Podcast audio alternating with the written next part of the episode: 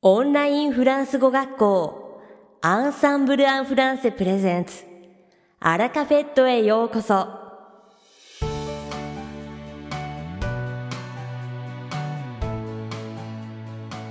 オンラインフランス語学校アンサンブル・アン・フランセプレゼンツアラカフェットへようこそ。この番組はフランス語学習をメインテーマにネイティブに通じる実践的なフランス語表現や日本人学習者が間違いやすい文法のポイントなどをアンサンブル講師が週替わりでお伝えします。本日の担当はマリーヌ先生です。マリーヌ先生はフランス語と日本語でお話ししてくださいます。では、早速お聞きください。Bonjour à tous, c'est Marina. Konnichiwa minasan, Marino des. Comment allez-vous Ogenki desu ka? Ces derniers jours, il fait vraiment froid matin et soir. J'espère que vous n'avez pas attrapé de rhume. Konogoro, asaban ga mikkiri samuku hikarete imasen Cette année, L'épidémie de grippe est en avance de deux mois sur l'année dernière.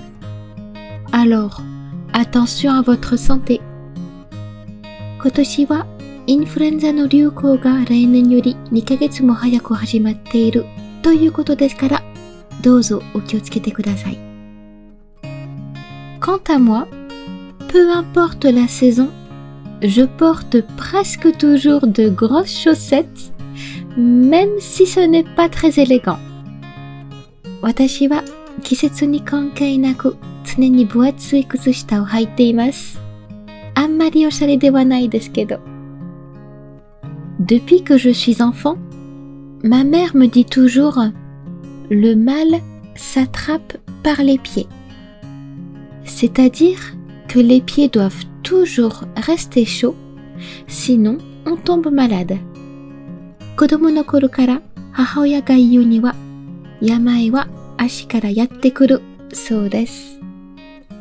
要するに足が冷えないようにいつも気をつける必要があるということです。En parlant de maladie, savez-vous ce que les médecins faisaient dire aux patients autrefois? 病気に関してですか昔お医者さんが診察するときに患者に何か言わせていたそうですが、何と言わせていたかご存知ですか C'est le nombre 33.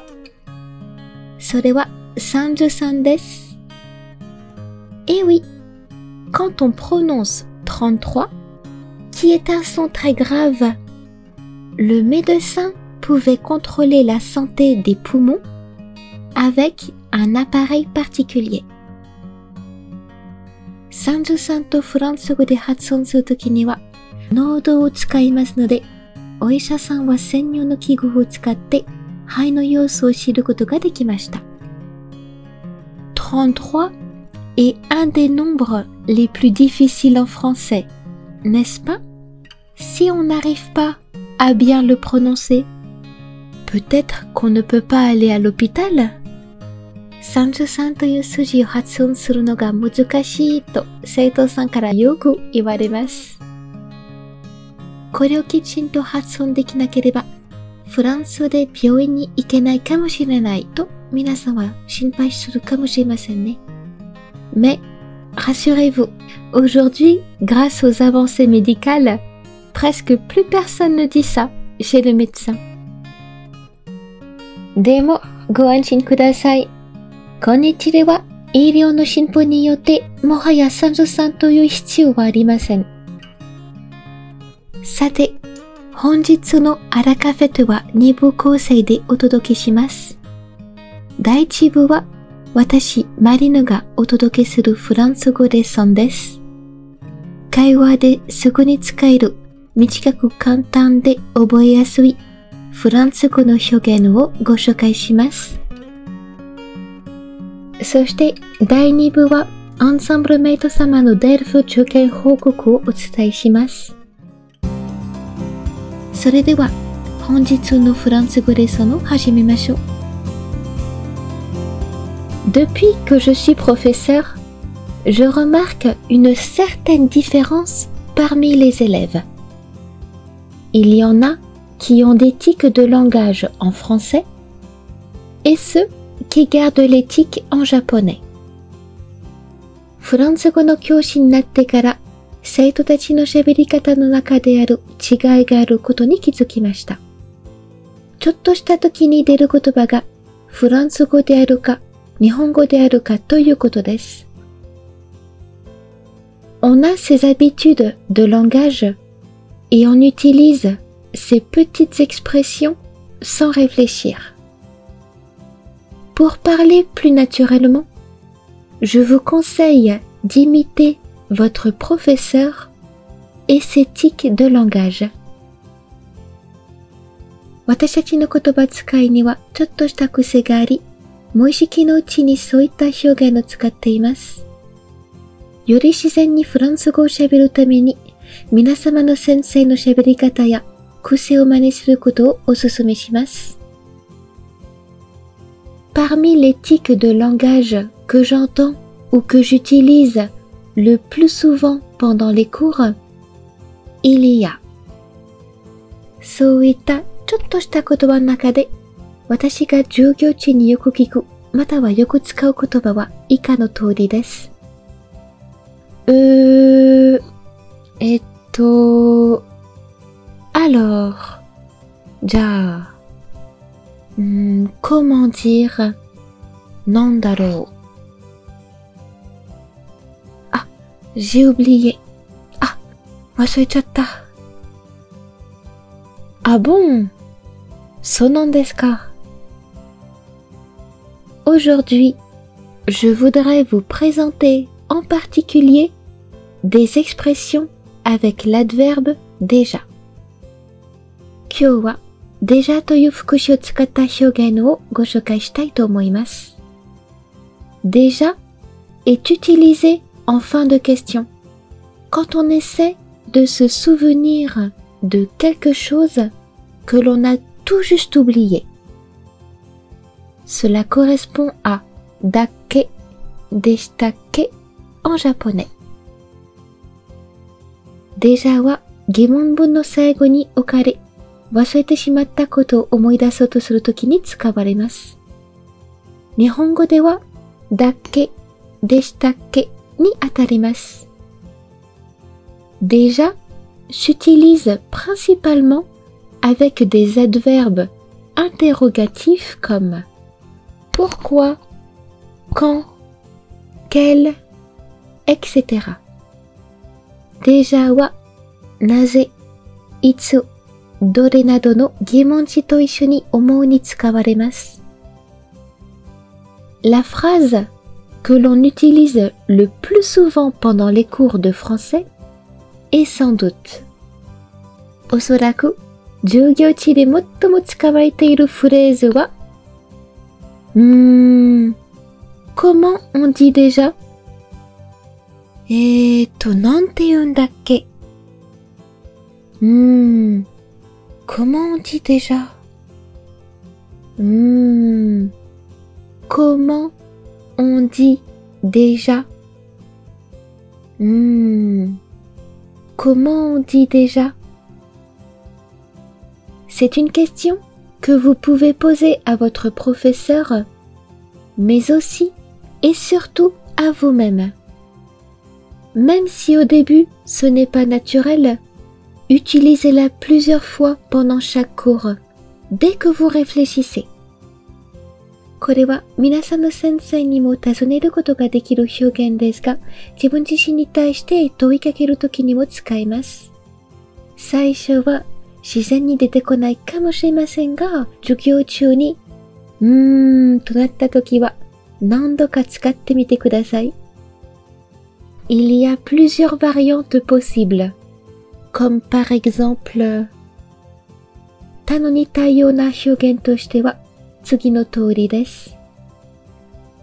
Ah, c'était quoi déjà? Hmm, non d'attaquer.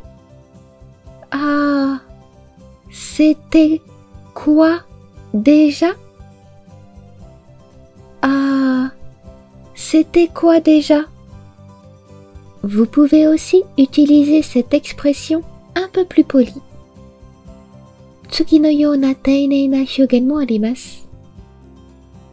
Qu'est-ce que c'est déjà, nani nani? Nani nani te nandeshtake? Qu'est-ce que c'est déjà, nani nani? Qu'est-ce que c'est déjà, nani nani? Par exemple, vous pouvez demander à votre professeur comme ceci. 例えば、先生にこのように聞くことができます。Qu'est-ce que c'est déjà le plus que parfait 大過去って何でしたっけ Imiter et reproduire des sons est important pour progresser. Tout à l'heure, nous avons vu que 33 est difficile à dire pour certaines personnes. Mais déjà est très simple à prononcer. 真似することは語学習得の近道です。冒頭で33は発音しにくいと言いましたが、デジャならば簡単に発音できますね。ぜひ使ってみてください。いかがでしたか今回のように知っておくと役に立つフランス語の一言はアンサンブルで配信しているメールマガジン無料メールレッスンでたくさん紹介されています。ご興味がある方はぜひアンサンブル・アン・フランセのホームページから無料メールレッスンにご登録くださいね。それではまた、あビアント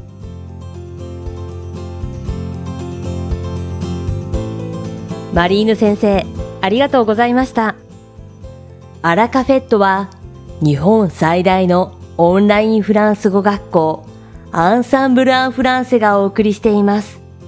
この番組を聞いてくださっているすべての方にフランス語学習に役立つ特別なビデオ講座およそ1万円相当をプレゼントしています。詳細は番組の最後にお知らせいたしますので、ぜひ最後までお聞きください。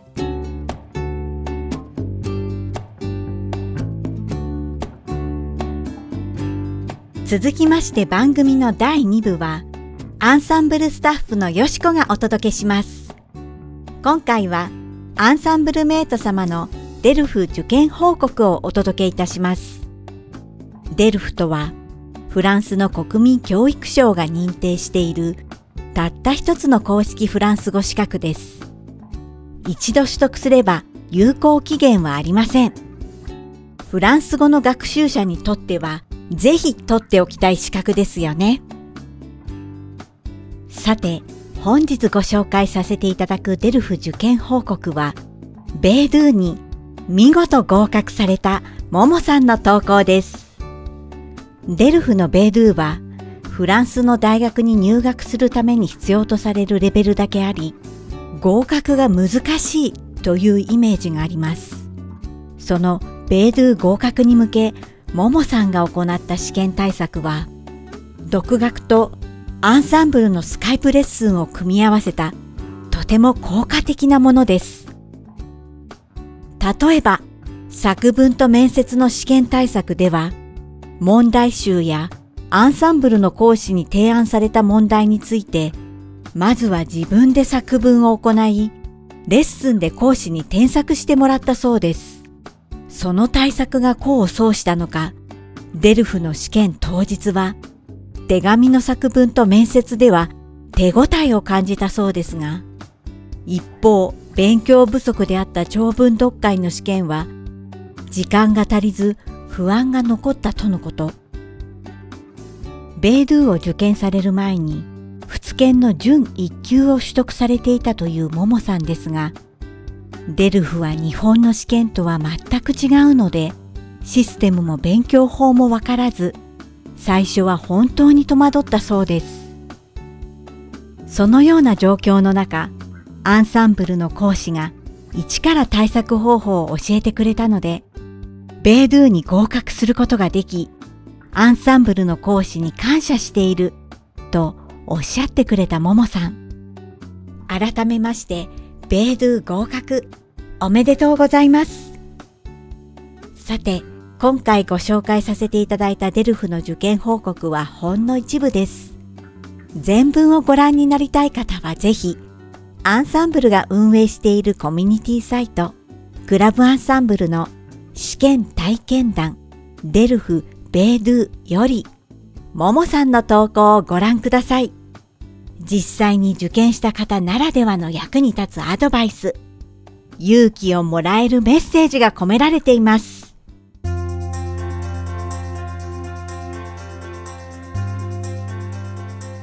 さて、本日のアラカフェットはいかがでしたでしょうか？この番組は毎週金曜日をめどにお届けしています。確実にお届けするための方法として iTunes やポッドキャストのアプリの購読ボタンを押せば自動的に配信されますのでぜひ購読するのボタンを押してください。また番組では皆様からのご感想やフランス語学習に関するご質問をお待ちしております。アンサンブル・アン・フランスで検索していただきお問い合わせからお送りください。番組内でご紹介させていただきます。そしてこの放送を聞いてくださったあなたに素敵なプレゼントがあります。